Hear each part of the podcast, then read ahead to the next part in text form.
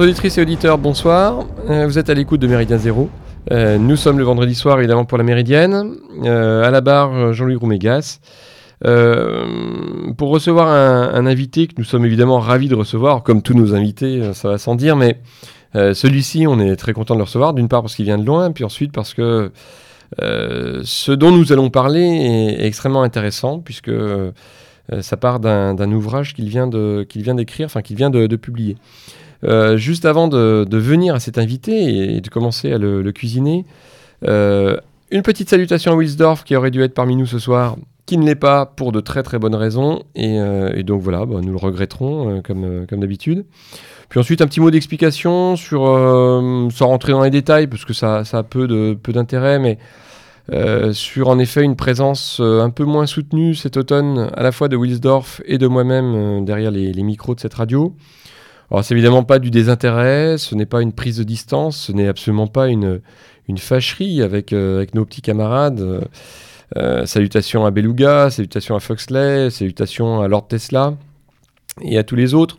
Euh, non, c'est un certain nombre de, soucis. alors indépendant, hein, avec Wilsdorf, vous le savez bien, on n'est pas en couple, hein, même si ça fait quand même quelques années qu'on fonctionne ensemble. Euh, on n'a donc pas les mêmes, mais euh, il se trouve que, bah, comme, ça arrive parfois, il y a une coïncidence euh, d'éléments qui sont venus perturber quand même de façon assez marquée notre participation à la radio en septembre et en octobre. Voilà. Bon, on espère euh, l'un et l'autre que les choses vont s'arranger euh, à partir de ce mois de novembre. La preuve, euh, je suis derrière ce micro mmh. et donc qu'on pourra de nouveau faire des émissions de façon un petit peu plus régulière et plus soutenue. Voilà.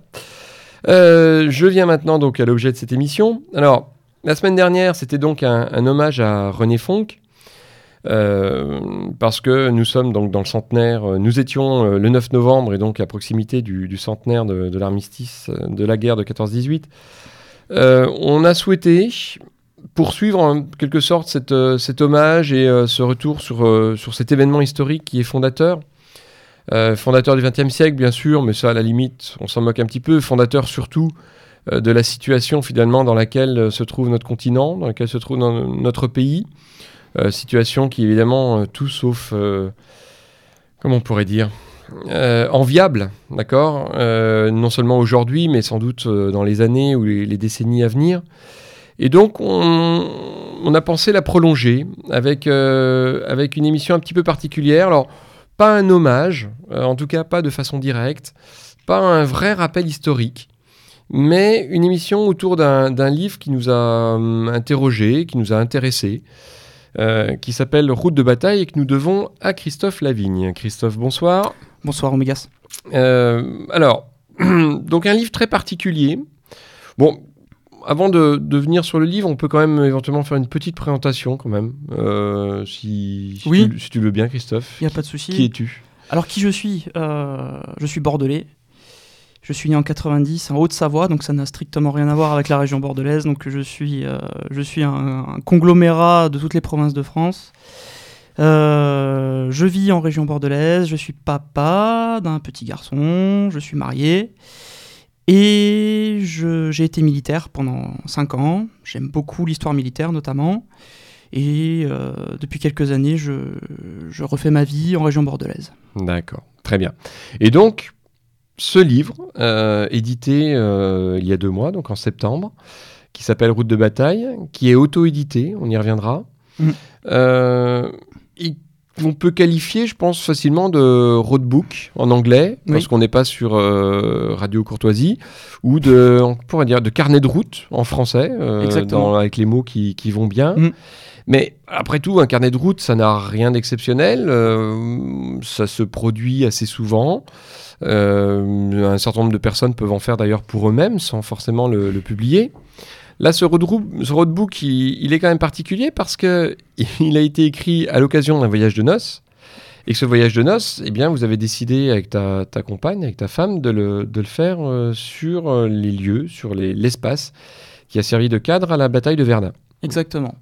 Et donc, on est il y a deux ans, on est en 2016. Pour le centenaire. Voilà, pour le centenaire et euh, vous décidez donc de, partir euh, là-bas. Alors, pourquoi cette auto-édition d'abord, avant, avant de venir sur le, le contenu du livre? Alors, l'auto-édition, pourquoi? Euh, Ce bouquin, je l'ai envoyé naturellement, le manuscrit, à différentes maisons d'édition. Mhm. C'est un sujet, comme, comme tu l'as évoqué, qui est un peu atypique. Euh, ce bouquin est atypique, c'est un Mhm. peu un ovni. Un récit de voyage, un voyage de noces, euh, qu'est-ce que c'est? Mhm. Et donc forcément, on se heurte à une forme d'incompréhension de la part de certains éditeurs. Euh, qui plus est, j'ai voulu brosser large, donc j'ai envoyé à des grandes maisons. euh, Mhm. voul- en voulant, euh, alors peut-être de manière un petit peu présomptueuse, vouloir faire sortir ce livre Mhm. de, de notre univers, de notre univers traditionnel, pour essayer de, l'apporter un petit peu au, au monde qui nous entoure. Euh, et au final, la, la voie transverse qui m'a paru la plus adaptée, c'était l'auto-édition. Voilà, tout simplement. Oui, avec des outils qui aujourd'hui sont quand même relativement facilement Qui marche accessibles. très bien. Donc, Qui euh, marche très bien. Et du coup, un, un ouvrage qui par ailleurs, est, c'est, ta femme a priori, qui, je crois, qui a fait la Exactement, la ma femme, euh, ma femme euh, œuvre dans le domaine de l'illustration Mhm. et elle a travaillé sur la couverture. Et du coup, au final, un, un livre euh, agréable à voir et puis évidemment intéressant à lire. Alors, un carnet de route euh, sur donc un, un voyage, euh, comment on pourrait dire appeler ça, militaro-nuptial? Alors c'est une bonne synthèse. Euh, néanmoins, je le qualifierais pas de ce, je le qualifierais pas comme ça. C'est tout simplement un récit de voyage atypique. Alors, je pense on peut difficilement quand même euh, éviter le, le retour sur la genèse. D'où vient cette envie ou cette, cette idée pour son voyage de noces de partir euh, à Verdun Parce que sans même penser à, hum, à tous ces voyages de noces que font euh, euh, un certain nombre de couples hein, qui vont partir sur des, des images alléchantes de d'îles paradisiaques, Oui. euh, de climats tropicaux et autres, Mhm. et autres hochets ou, ou fadaises vendus par notre époque, il peut y avoir des espaces qui à un moment servent de, de cadre, de, de nid en quelque sorte pour un voyage nuptial, euh, qui soit en France ou en Europe, et qui ne soit pas exactement quand même cette, euh, cette zone à la fois euh, désolée et quand même, euh, on va dire, pas hostile, mais enfin Compliqué à appréhender. compliqué voilà, à appréhender, en particulier au mois de novembre. Exactement, oui. Déjà, je me suis marié fin octobre. Donc déjà, c'est une des, des explications de la période, en tout cas. Mm. À la base, euh, c'est la conjonction de différents phénomènes. C'est-à-dire que euh, à cette époque-là, j'étais en formation au sein de l'Institut Iliade. Et à la fin de la formation de l'Iliade, il faut rendre un travail. Ça tombait en 2016. Je me suis dit très naturellement, tiens, je vais rendre un travail concernant euh, le centenaire de, de la fin de la guerre. Donc, euh, très naturellement, je me suis dit, qu'est-ce que je vais faire? Or, j'ai des prédispositions pour le voyage, j'adore ça, j'adore bouger, euh, j'adore l'histoire militaire. Mhm. Et donc, je me suis dit, tiens, Verdun, 1916-2016, c'est le bon moment, c'est le bon créneau, allons-y. C'est pas moi qui ai dit allons-y, j'ai suggéré l'idée à ma femme. Mhm. Je lui ai dit, bon, tu préfères quoi? Tu préfères partir à Rome ou tu préfères partir à Verdun? Ben, Elle m'a dit, bon, bah, on va à Verdun. Donc euh, voilà, c'est comme ça, euh, c'est elle qui a après tout organisé, qui a calé tout ça dans l'agenda. Et c'est comme ça que nous sommes partis là-bas ensemble. Belle, euh, belle compréhension Oui. euh, de, de qui tu es et de, de ce qui peut te, te motiver Mm. à un moment de tes centres d'intérêt et qu'on peut saluer. Et t'anticipes du coup en effet ma, ma question suivante parce que je vais dire, bon, avoir l'idée soi-même, c'est une chose. Arriver à la faire partager euh, avec sa moitié, Oui. euh, c'est pas forcément évident. J'ai beaucoup de chance en fait. euh, Bon après, je suis pas là pour parler de mon couple, hein. Mais néanmoins, c'est un voyage qui s'est fait en couple. Et euh, ma femme et moi, nous vivons, euh, comment dire, une relation de très grande complicité Mm. et euh, de véritable communion en fait. Mm. Et j'ai beaucoup de chance. C'est très compliqué aujourd'hui d'arriver à, à fonder un foyer. Je le sais, je connais beaucoup de gens autour de moi qui ont des difficultés à rencontrer la bonne personne, qui se posent beaucoup de questions autour de, de ces thématiques-là.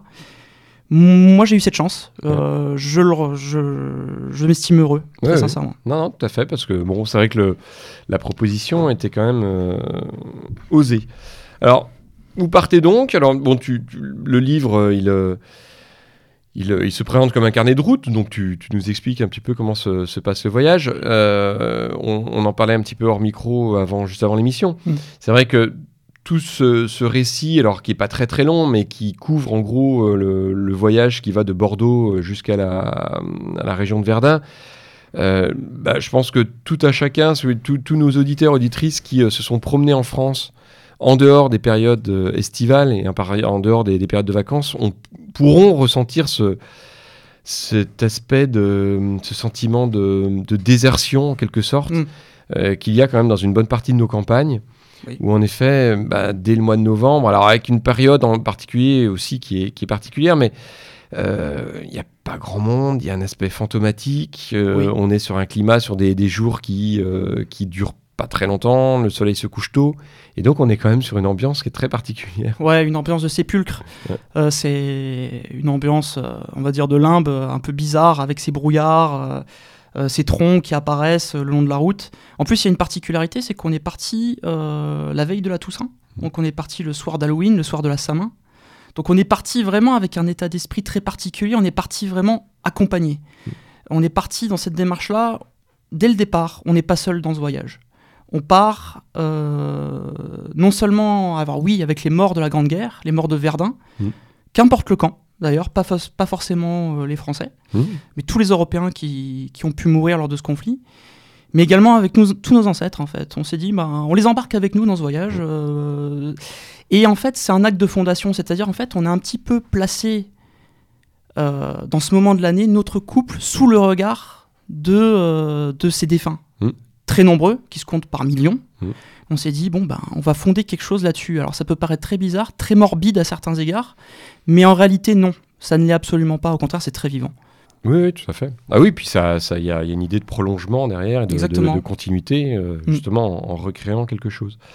Alors, évidemment, ce voyage, bon, c'est du coup, il se fait en diagonale.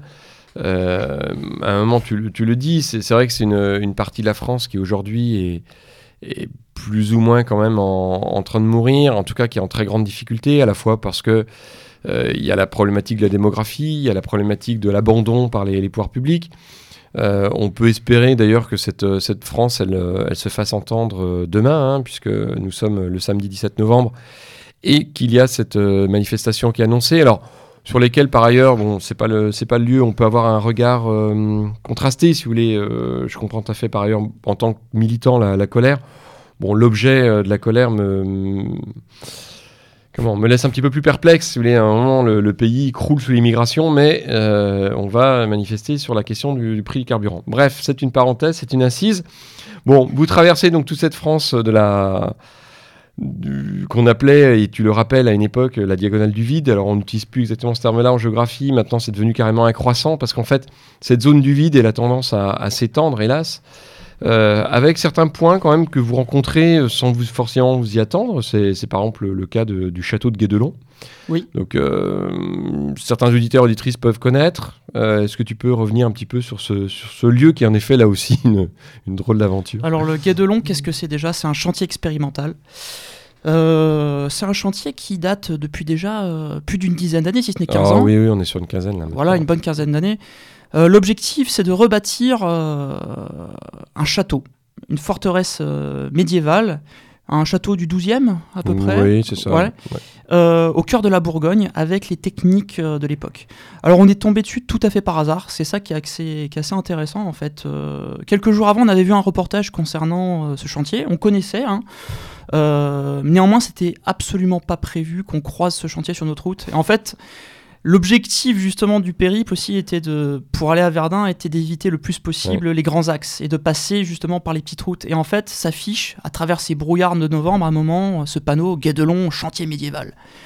Waouh Donc on se dit, euh, bah je pile et on s'arrête et on va s'arrêter sur le parking et puis on va visiter Guédelon. C'était le jour de la fermeture, la fermeture annuelle. Donc on était euh, le dernier jour, on a eu de la chance.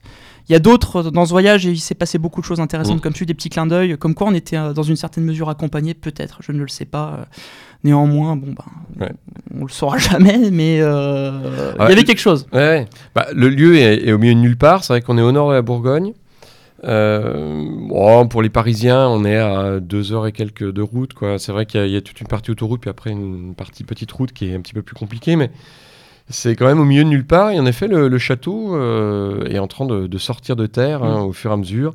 Donc là, aujourd'hui, je crois qu'il y a la haute cour qui est construite. On doit être à trois tours, euh, dont une au moins qui est finie. Le si logis seigneurial est terminé. Ouais. Euh, donc j'ai découvert tout ça sur place. hein. Le Ouais. logis est complètement achevé. Le donjon est bien élevé sur plusieurs niveaux. Plusieurs tours sont achevées. L'entrée, l'entrée avec ces deux tours n'est pas encore terminée. Mm. Elle a à peine, on va dire, elle est encore au niveau des fondations. Les courtines sont bien avancées. Euh, ça avance, hein Ouais, ouais. Ça avance bien. Alors, ce qui est plutôt sympathique, moi, j'y suis allé deux fois. Les deux fois, euh, la, la deuxième fois remontant quand même maintenant à un certain temps, il y a au moins euh, 3-4 ans. Mais les deux fois, c'était en été, et les deux fois, il y avait énormément de monde. Et euh, alors, pas mal d'Européens, des gens qui venaient des Pays-Bas, etc. Mais Mm. n'empêche, un lieu qui, euh, en effet, bah, suscite, euh, suscite de l'intérêt. On peut rapprocher ça un petit peu du, du succès du Puy du Fou, par exemple. Il y a une demande quand même. Euh, et au-delà du, du- du grand lessivage, de ces grandes lessiveuses qui, qui vident les, les cerveaux européens, il y a quand même aussi une, une envie de, se, de s'intéresser à ce genre de- d'expérience. Et là aussi, on est quand même sur un pari qui est, euh, fou. Alors, il n'est pas le seul, hein, parce qu'il se trouve que le, bon, mes parents sont, sont en Bourgogne. Et euh, vous avez, il y, y a une association pas très loin de chez eux. Il y a une association qui, euh, toute petite, dans son coin, euh, sur un château un- nettement plus petit, et là on est plus sur de la restitution que sur une construction pure, sont en train d'essayer de faire la même chose. C'est-à-dire que ça, Guédelon a fait quand même des émules. Donc euh, bon, Oui. on peut espérer que- qu'il y ait d'autres exemples euh, comme ça.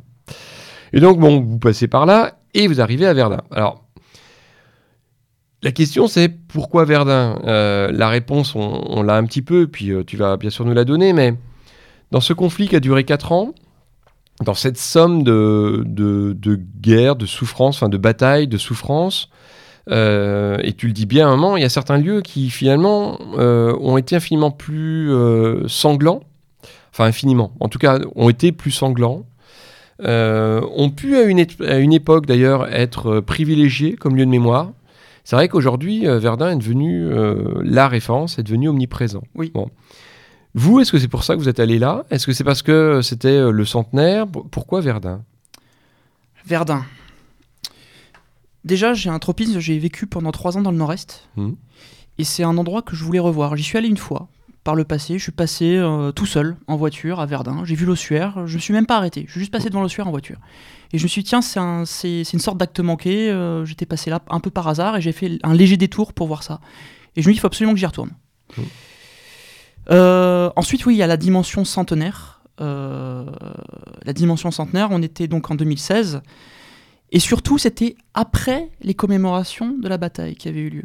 Et, euh, et ma femme et moi, on était particulièrement choqués par ce qui s'était passé là-bas, comme beaucoup de gens.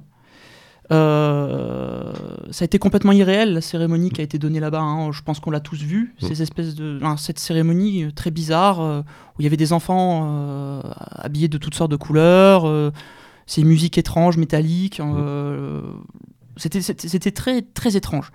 La tentative de concert de rap. Exactement, Black M, on y reviendra Voilà. peut-être. Il y a eu ça aussi, en fait, euh, cet acte euh, délibéré. euh, c'est, c'est peut-être un test, hein, d'ailleurs, qui a été fait par l'Elysée, on ne sait pas trop. Bref, on a été un peu remué par tout ça. Et on s'est dit qu'il fallait que, peut-être, à notre humble niveau, qu'est-ce qu'on est Nous, on est deux personnes, deux Français. euh, à notre humble niveau, il fallait qu'on fasse, en quelque sorte, un acte de réparation. Mhm. Donc on s'est dit, alors c'était peut-être en réponse à l'actualité, mais on s'est dit quand même il fallait faire acte de réparation, aller là-bas. Donc euh, il y avait cette dimension-là également. Également, comme je l'ai précisé au départ, il fallait que je rende un travail pour l'Iliade. Mhm. Et euh, j'avais décidé de faire une espèce de, de trajet, d'itinéraire, comme il y a sur leur site internet. Mhm. Sur le site de la bataille de Verdun, il n'y avait rien concernant la, la Première Guerre mondiale, sauf erreur de ma part. Mhm. En tout cas, rien concernant Verdun. Et euh, il était important, selon moi, de faire, de faire un, un travail concernant, euh, concernant ce lieu. Ensuite, il y a un point particulier, nous sommes français. Même si, comme je l'ai précisé pré- au préalable, euh, je suis sensible à à absolument tous les Européens qui sont morts lors de ce conflit. Pour moi, c'est une guerre européenne, avant tout. C'est une guerre civile européenne. Néanmoins, nous sommes français et, en effet, Verdun, dans l'inconscient collectif des Français, joue un rôle majeur Mm. pour toute une variété de raisons. Toute l'armée française est passée là-bas. Mm. Tous les régiments d'infanterie, en tout cas, ont tourné sur Verdun. Et euh, toutes les provinces de France sont passées à un moment ou à un autre sur place. Et en fait, c'est un lieu qui a été extrêmement traumatique et chargé euh, dans l'inconscient collectif de notre pays. Et euh, je pense qu'il était important justement de se rendre là-bas euh, pour ce centenaire. Et vu qu'il était nécessaire d'y aller dans le cadre de ce voyage de noces, ben Verdun se prêtait parfaitement à, ça. Alors, à l'appui de ce que tu dis, c'est vrai que bon, je, j'apporterai deux, deux, pièces. La première, c'est, c'est un petit peu ce que, ce que Antoine Pro. Euh, alors, Antoine Pro est un, historien, aujourd'hui c'est un vieux monsieur. Euh, c'est un des, premiers historiens dans les années 70 à, à travailler sur les anciens combattants. dans les années 1920-1930, il fait, il fait sa thèse d'histoire sur, les anciens combattants, et en particulier sur les associations d'anciens combattants et leur rôle donc dans, l'après-guerre, dans l'entre-deux-guerres. Et, Antoine Pro, en particulier sur Verdun, a, pu écrire aussi du point de vue mémoriel. Et euh, il signale que Verdun a été en fait le lieu, euh, le lieu de bataille de la Première Guerre mondiale où s'est développé le plus tôt en fait, dans l'immédiat après-guerre, un vrai tourisme mémoriel. Oui, c'est vrai. Euh, mené par les, anciens combattants eux-mêmes. Exactement. qui amenaient leurs femmes, leurs enfants, bon, sur les lieux où ils étaient battus. Il y a eu des guides Michelin dès 1917-18 sur Verdun, alors même que la, la guerre n'était pas finie. Euh, et, du coup, c'est vrai que Verdun a, suscité cet engouement-là, mais par rapport à ce que tu dis, sur un moment, tous les combattants y sont passés. Tous, les combattants français tous. sont passés. Pas forcément tous, mais peut-être euh, plus de 70% mm. de l'armée française. Et du coup, il y a ce, lien très particulier entre ce lieu-là et en effet euh, la mémoire de la Première Guerre mondiale. Oui, en effet. Il y a cette dimension charnelle au sens où l'immense majorité des combattants français sont passés par là.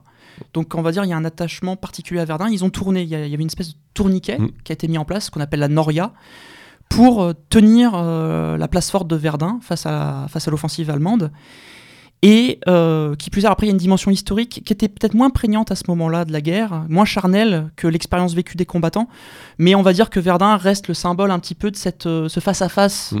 entre l'Allemagne et la France, de par le traité de Verdun, la partition de l'Empire de Charlemagne notamment. Et en plus de ça, c'est particulier, c'est euh, un champ de bataille où se sont affrontés uniquement les Français et les Allemands. Les Britanniques n'étaient pas là.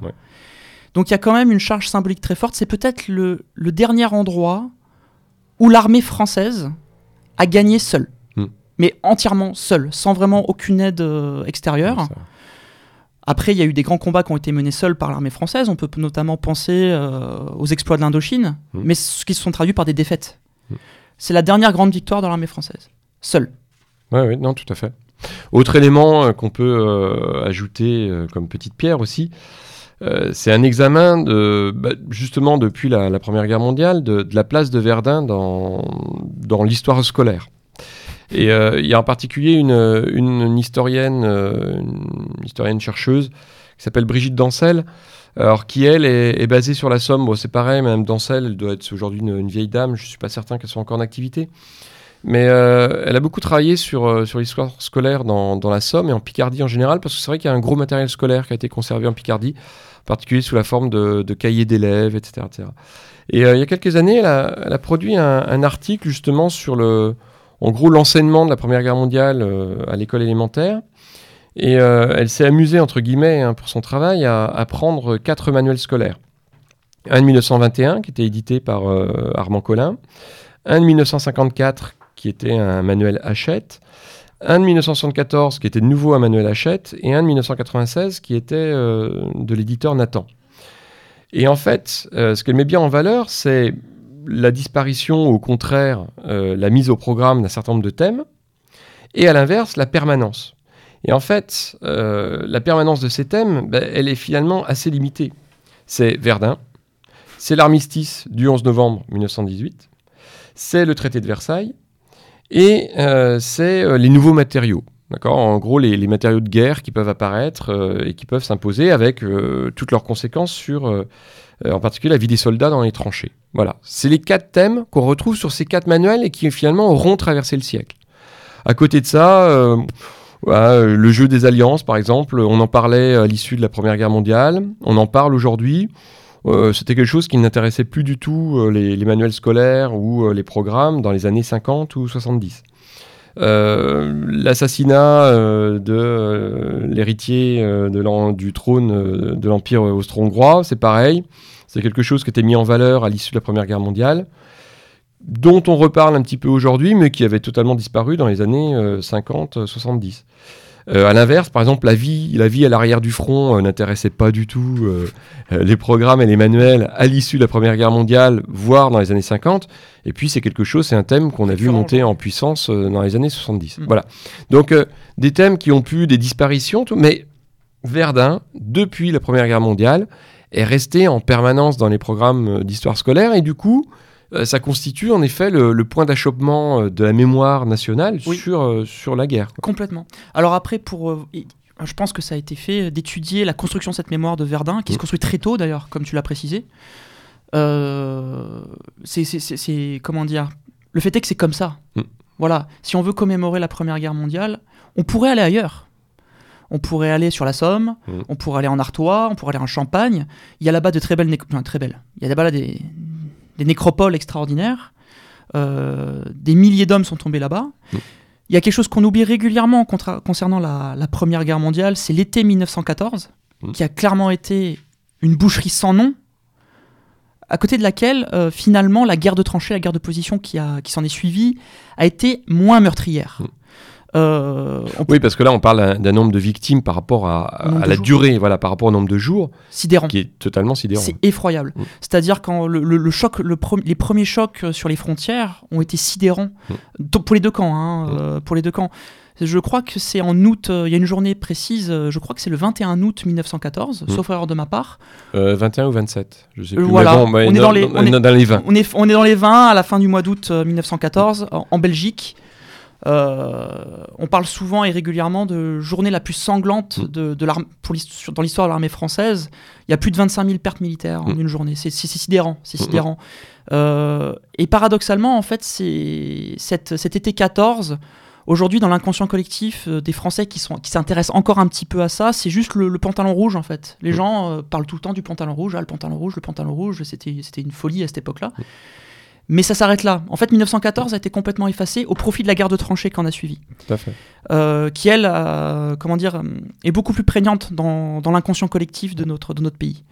Bah, là, je pense qu'on on peut vraiment voir indirectement euh, l'influence de la construction euh, d'histoire par l'histoire scolaire. Parce que, par Mhm. exemple, euh, la question d'uniforme, c'est quelque chose qui est, euh, qui est mis en avant, qui marque en effet généralement les élèves, qui les intéresse Bien aussi. sûr.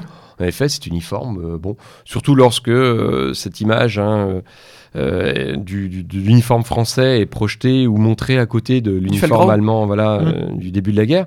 Et là, généralement, c'est quelque chose en effet qui marque les, les esprits enfantins et qui du coup ensuite se retrouve bah, dans la mémoire. Euh, euh, dans cette construction de mémoire qu'on a, euh, qui est à la fois euh, à la limite entre mémoire individuelle à l'école et puis une mémoire collective qui se, qui se construit. Ce sont des phrases bateaux qui reviennent. Voilà, Le ça. fameux pantalon rouge Garance. Voilà, Ouais. tout le monde en parle Mm. régulièrement. Et au final, le rouge Garance aura duré que quelques mois. Mm.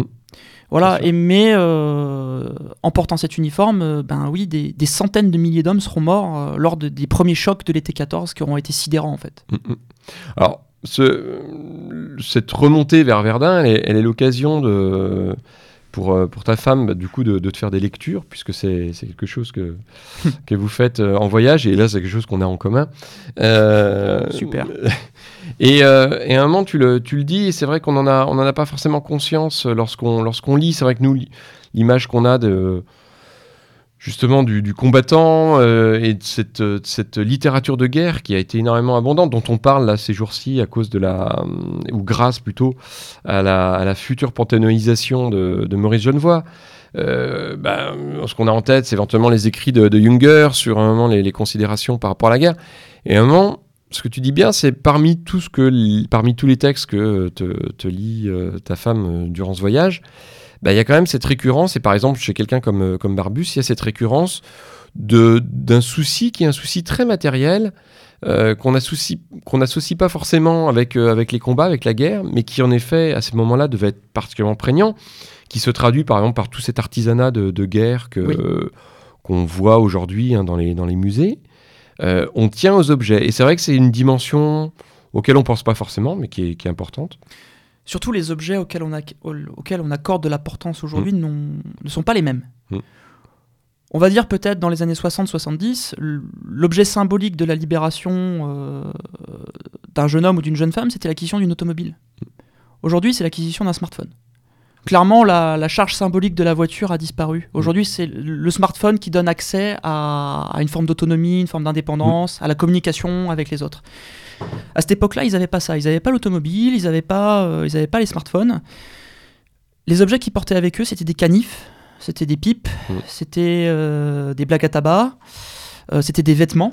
Alors certes des uniformes, mais aussi des pièces, des pièces plus personnelles, des chandails, des écharpes, des choses comme ça. Et on voit que ces hommes-là, loin de, leur, loin de leur foyer au final, même si géographiquement ils sont pas si loin que ça, ils sont qu'à quelques centaines de kilomètres, euh, mais très loin, en tout cas par l'esprit, ils sont, ils, sont, ils sont au cœur des combats ou en train d'attendre, tout simplement. Mm. Cette guerre a aussi été beaucoup une guerre d'attente. Ben en fait, euh, ces objets euh, sont un peu un lien entre eux et, et, leur, leur famille. Mm. Ils reçoivent régulièrement des colis. Il y a, il y a comment dire, des, des, millions et des millions et des millions de plis qui ont été échangés, mm. de colis, mais aussi de lettres. il y a beaucoup de gens qui écrivaient quotidiennement à leur famille. Euh, d'ailleurs, on a, on a des traces exceptionnelles là-dessus. C'est grâce à cette littérature, à, tous ces, à toutes ces lettres, on, a, on arrive à retracer beaucoup de choses aujourd'hui. Euh, ça sert de base de travail à beaucoup d'historiens. Mm. Euh, mais on, voit que ces hommes-là accordent une importance extrême et très poussée à leurs objets usuels, leurs objets du quotidien. Ce qu'on ne fait plus forcément aujourd'hui. On, a, on a un rapport à l'objet qui est très différent. un rapport au couteau, un rapport à comment dire aux vêtements, à la montre. Euh, qui est très différent. C'est-à-dire que ces objets-là, qui étaient des objets euh, soit légués ou des objets de prix qui étaient acquis, euh, avaient une dimension très importante. Aujourd'hui, ce sont des objets de consommation hmm. remplaçables. à l'époque aussi, ils étaient remplaçables. On était déjà dans une ère de consommation, mais qui n'était pas du tout de la même ampleur. Hmm. Et c'est très intéressant de voir ça. On pourrait se dire, ces hommes-là vivent quelque chose d'hallucinant et d'exceptionnel. Ils vivent la Première Guerre mondiale. Ils n'en ont pas forcément conscience à ce moment-là, mais ils vivent quelque chose d'assez très singulier. Hmm. Ils vivent la guerre industrielle, ils vivent un, abattoir, et leurs considérations, c'est pas, euh, ce ne sont pas des considérations métaphysiques, spirituelles ou philosophiques. C'est euh, mince, j'ai pas reçu de jambon euh, de ma famille cette semaine, quoi. Mmh. Et c'est très intéressant de voir ça. Cette, toute, toute, cette dimension métaphysique ou philosophique, peut-être qu'elle viendra après. Quand les hommes reviendront. chez un nombre limité, finalement, de, de combattants. Exactement. C'est pour, ça que je pensais par exemple à Younger. C'est vrai qu'ils sont pas nombreux à, avoir pu euh, comment avoir ce, retour réflexif en fait sur la, nature de la guerre. Exactement. Euh, et alors, ce passage sur les, objets et sur l'aspect matériel, c'est vrai qu'il m'a fait penser à un, texte maintenant un petit peu ancien. Oh, il doit avoir 2-3 ans de, Xavier Aimant. Euh, dans lequel justement il disait un des éléments qui lui, qui lui faisait détester, qui lui faisait encore le plus vouloir au capitalisme, c'était justement cette, euh, cette, banalisation de l'objet, euh, tout ce qui faisait que l'objet était remplaçable et que tout cet attachement qu'à l'époque on pouvait avoir aux choses parce qu'elles étaient relativement uniques, elles avaient un, un vrai prix, on, les avait obtenues avec énormément de travail, euh, mm. ou on les avait fabriquées soi-même. Oui. là aujourd'hui on est dans une période, dans une époque où ce bah, sauf exception, ce, rapport-là à l'objet est fini. Quoi. Un objet est, cassé, euh, bah, on va le remplacer. Oui. Euh, et puis, de toute façon, cet objet ressemble à beaucoup d'autres objets qui sont exactement les mêmes, puisqu'ils ont été fabriqués sur des séries euh, inimaginables. Et qu'au final, bah, oui, là, il y a une vraie rupture, en effet, et une rupture d'incompréhension avec tout le, rapport à l'objet, à l'espace matériel qu'il y avait. Exactement. Et, et c'est vrai qu'au départ, tu dis, bah, ce, matérialisme, en fait, il te choque, et puis finalement, en réfléchissant, tu te dis, bah oui, mais non, en fait, il n'y a pas. il n'est absolument pas choquant, en fait, il est, il est, il est très naturel. Mm. C'est-à-dire qu'en fait, c'est une réflexion que j'ai eue. Ces hommes-là, du début du XXe siècle, à certains égards, pas forcément à tous les égards, mais à certains égards, sont peut-être plus proches des gens de l'Antiquité, mm. ou même de la préhistoire, on peut le dire, mm. Que nous-mêmes, nous ne sommes proches d'eux. à seulement 90 euh, ans, 100 ans d'écart, à 100 ans d'écart il y a une distance plus grande entre nous et nos, nos arrière-grands-parents ou nos arrière-arrière-grands-parents. Mm.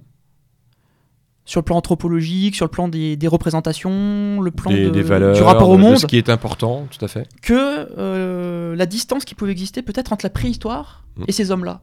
Ils vivaient avec les saisons, on était encore dans, dans, une Europe, alors certes qui était déjà très industrialisée, contrairement à ce qu'on peut croire. L'Europe de la fin du 19e est déjà très industrialisée. les chemins de fer sont partout, plus mm. présents qu'aujourd'hui.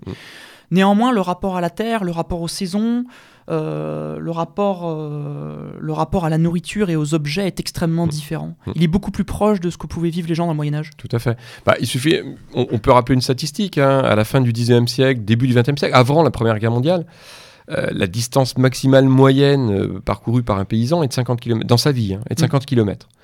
50 km, en gros, c'est quoi? C'est la grande ville du préfecture. coin, voilà, la préfecture dans laquelle on va aller euh, euh, pour le marché, et puis évidemment la conscription, euh, et donc le service Bien sûr, à 18 voilà, ans. pour un homme. Euh, sorti de ça, on est sur une, une société extrêmement stable, euh, qui bouge très très peu, qui a des rites euh, très ancrés. Et donc, du coup, en effet, ce rythme-là, il n'est guère différent du XVIIIe siècle, qui lui-même n'est guère différent du XVIIe, du XVe. Il y a l'écume, toute cette écume politique, ces, ces changements de régime. Euh, mais par exemple, la Révolution française, de ce point de vue-là, ne change pas les habitudes euh, paysannes. Et la France, à ce moment-là, est encore un pays paysan. Donc, euh, Oui. ta, ta remarque, oui, je pense qu'on peut, la, on peut y agréer sans, sans souci. Oui, il n'y a, y a, pas- y a pas cette rupture qu'on a aujourd'hui avec, avec cette époque. La rupture est arrivée après. Ouais. La rupture, c'est pas forcément les grands événements politiques du XVIIIe siècle ou du XIXe siècle. La grande rupture, euh, j'ai pu entendre cette phrase à plusieurs reprises, mais elle est néanmoins juste, je pense, c'est l'apparition du robinet d'eau chaude dans les maisons, ou c'est l'apparition de moyens de locomotion, euh, du, du moteur à explosion. Mm. Ces, ces éléments-là, qui sont des éléments techniques, ont beaucoup plus fait pour modifier l'homme Mm. que, euh, que des siècles et des siècles de réflexion politique ou métapolitique. Oui, tout à fait. Et du coup, bah, ça, me, ça, m'a- ça me donne la transition avec, euh, avec ce décalage euh, que vous avez pu ressentir en arrivant à Verdun entre le lieu, sa portée historique, sa portée symbolique et, ce, qu'est réellement ce lieu du point de vue euh, géographique et aujourd'hui formel. Verdun, c'est ni plus ni moins qu'une commune, une petite ville de province. Comment dire, on est dans du Guilhuy, on, est complètement là-dedans. On est dans la France périphérique. Euh, Il y, a, il y a des commerces fermés euh, avec marqué dessus sur les devantures, sur les vitrines à louer ou à vendre. Euh, Il y, a, y a peu de restaurants. Euh, alors c'est particulier, il y a un tourisme mémoriel qui est quand même assez dynamique. Néanmoins, on était au mois de novembre, Mm. donc là, le, com- le- comment dire, le tourisme mémoriel, je trouve ça bizarre comme expression. Néanmoins, bon, ben, elle est ce qu'elle est, voilà, tourisme mémoriel. On peut dire à certains égards qu'on était des touristes euh, mémoriels. On parle aujourd'hui d'itinérance mémorielle. Ouais, hein, oui. donc voilà. Euh, donc euh, il y a quand même cet aspect-là qui, comment dire, qui, qui, qui diffère avec d'autres villes, d'autres petites villes de province qui, pourraient être comparables. Néanmoins, on est complètement dedans. On est dans le- l'archétype même de ce type de, de ville. Mm. Voilà. Donc des villes délaissées, euh, délaissées. Il y a des infrastructures, elles sont Mm. là. Néanmoins, c'est plus une question d'ambiance, c'est plus une question de climat et de, de ressenti.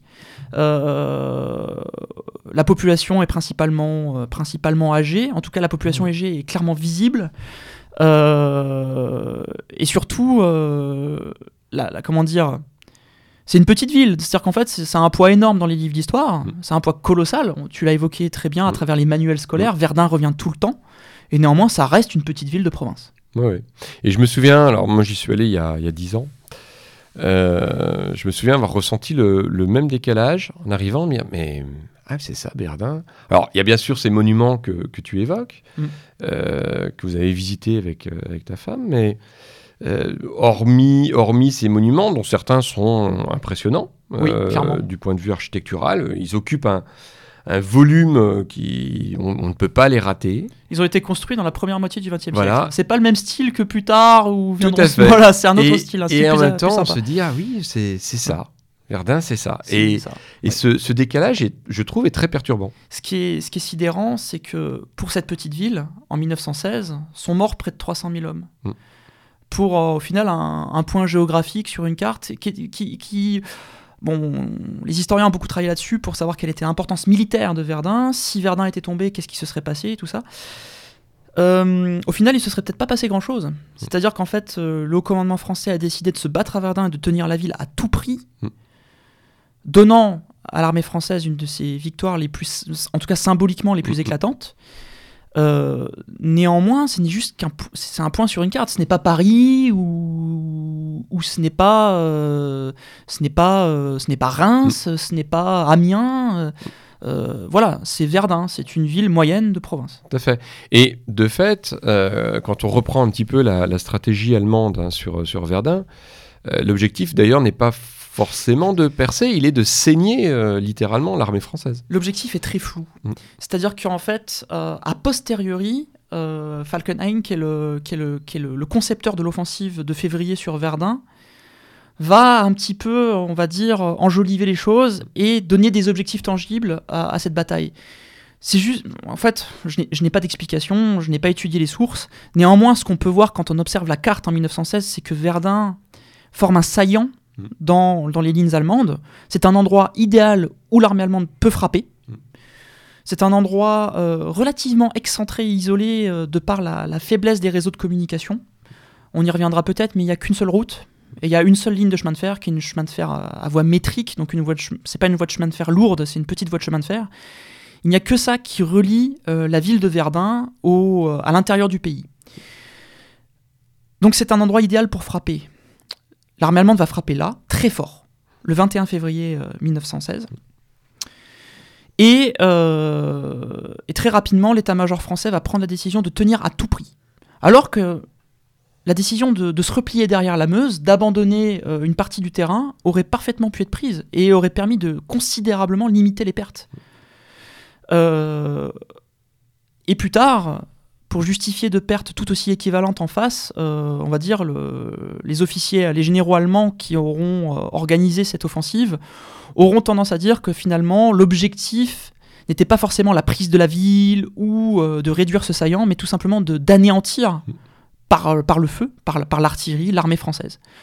Ce qui aura lieu dans une certaine mesure. L'armée française ne sera pas anéantie au sens propre, néanmoins les pertes vont être sidérantes. Oui, oui, non, et, du coup, c'est vrai que la situation est particulière. Alors, on peut quand même euh, rappeler, et tu le fais, hein, c'est vrai que euh, il y a le Verdun de 1916, et puis il y a tous ces Verdun euh, qui datent en gros au moins depuis la fin de l'Antiquité, puisque Verdun joue un rôle très particulier dans l'histoire européenne et dans l'histoire des, relations et de cette séparation entre euh, petit à petit la France et ce qui va devenir la France et ce qui deviendra euh, aussi l'Allemagne. On s'y est énormément battu à Verdun. C'est vrai que ça constitue quand même un axe euh, de, de pénétration hein, venant de l'Est Mm. euh, en France. C'est un passage obligé dans un une passage- certaine mesure. tout à fait, c'est un passage obligé. On s'y est énormément battu. C'est sans doute un des lieux. dé- déjà, l'Europe, et ça, tu le dis bien, est quand même le, le continent sans doute où on s'est le plus entretué au monde. hein. Il n'y a pas, y a pas d'équivalent. Euh, sur les, les autres terres continentes qui composent notre planète, euh, l'endroit où on s'est le plus saigné, où on a le plus de, de morts au kilomètre carré, c'est clairement l'Europe. Ah oui. Et il se trouve que cette région-là de l'Europe, à savoir le nord-est de la France, cette limite qu'il y a entre, on va dire, pour faire simple, hein, le monde latin et euh, le monde germanique, euh, elle a aussi une zone de contact euh, qui a produit euh, Oui, des tonnes et des tonnes quantité de, d'événements. Tout à fait. En effet. Et donc c'est vrai qu'on est, on est là aussi sur une rencontre. Hein, le Verdun est un point aussi particulier, à la fois du point de vue de l'espace et puis du point de vue temporel. Et c'est un point de vue. Alors justement, la mémoire de Verdun aujourd'hui est une mémoire principalement française. Mm. Les Allemands ont, ont mis sous le tapis non seulement Verdun, mais aussi quasiment toute la Première Guerre mondiale. Les Allemands y, y pensent très peu. La Seconde a, a tout écrasé. Euh, mais en effet, Verdun, c'est un point important euh, de l'histoire européenne, en fait. À certains égards, c'est la partition de l'Empire carolingien, Mm. avec le fameux traité de Verdun.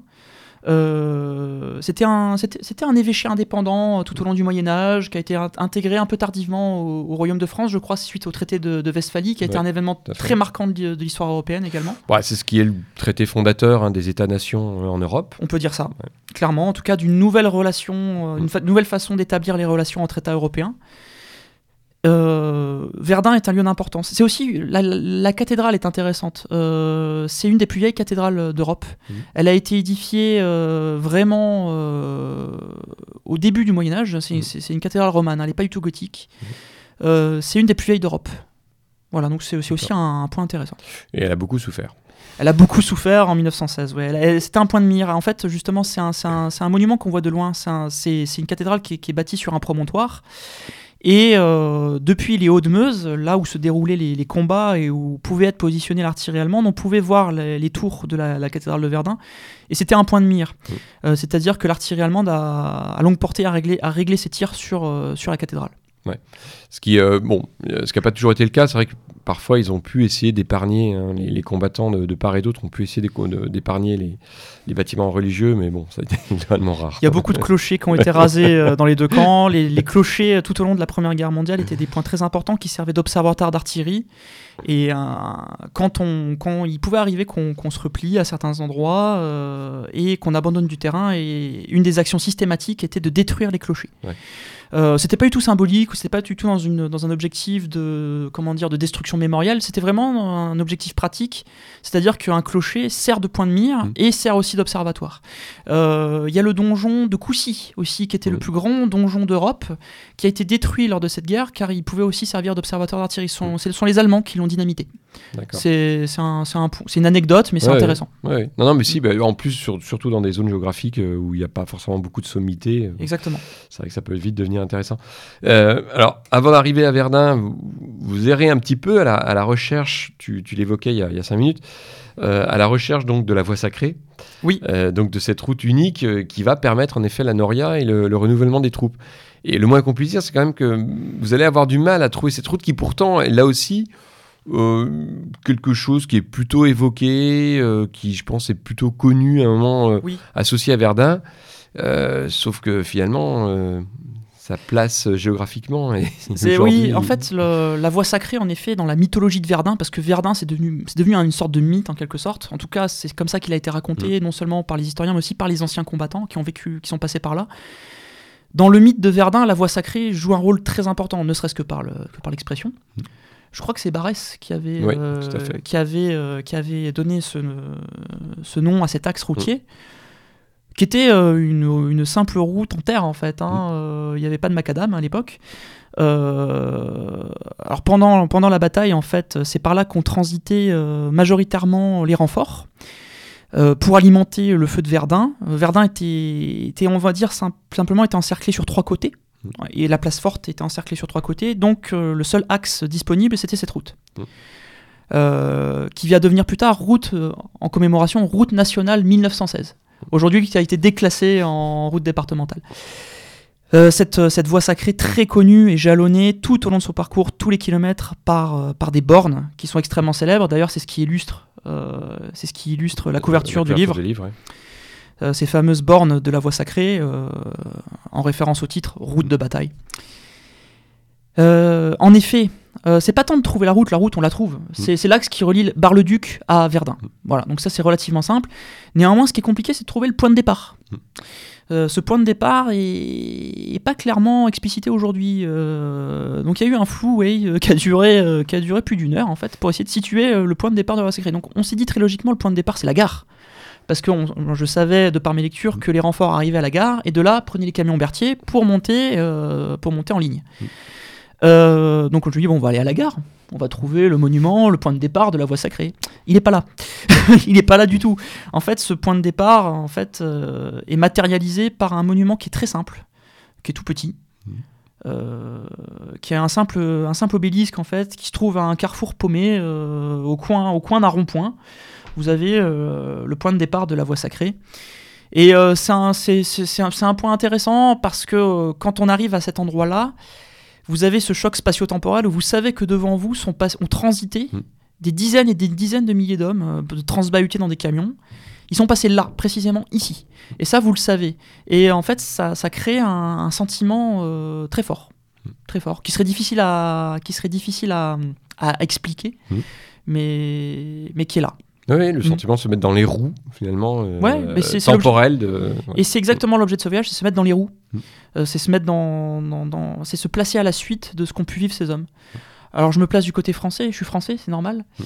Euh, et les Français sont passés par là, ils sont passés par cette route. Donc bon, ben, on a pris cette route, on a pris notre petite 206 et on, y remonte, on a remonté la voie sacrée. Voilà, pour arriver donc à, à Verdun. Alors, en tout, vous y êtes resté, euh, finalement, dans- vous êtes resté trois jours. euh, Approximativement Ouais. trois jours. Donc, il y a une journée à Verdun.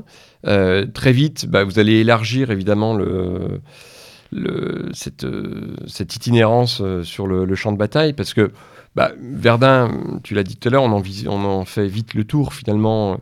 Et puis, l'essentiel est peut-être pas à Verdun même, parce que les, combats n'avaient pas lieu dans la ville.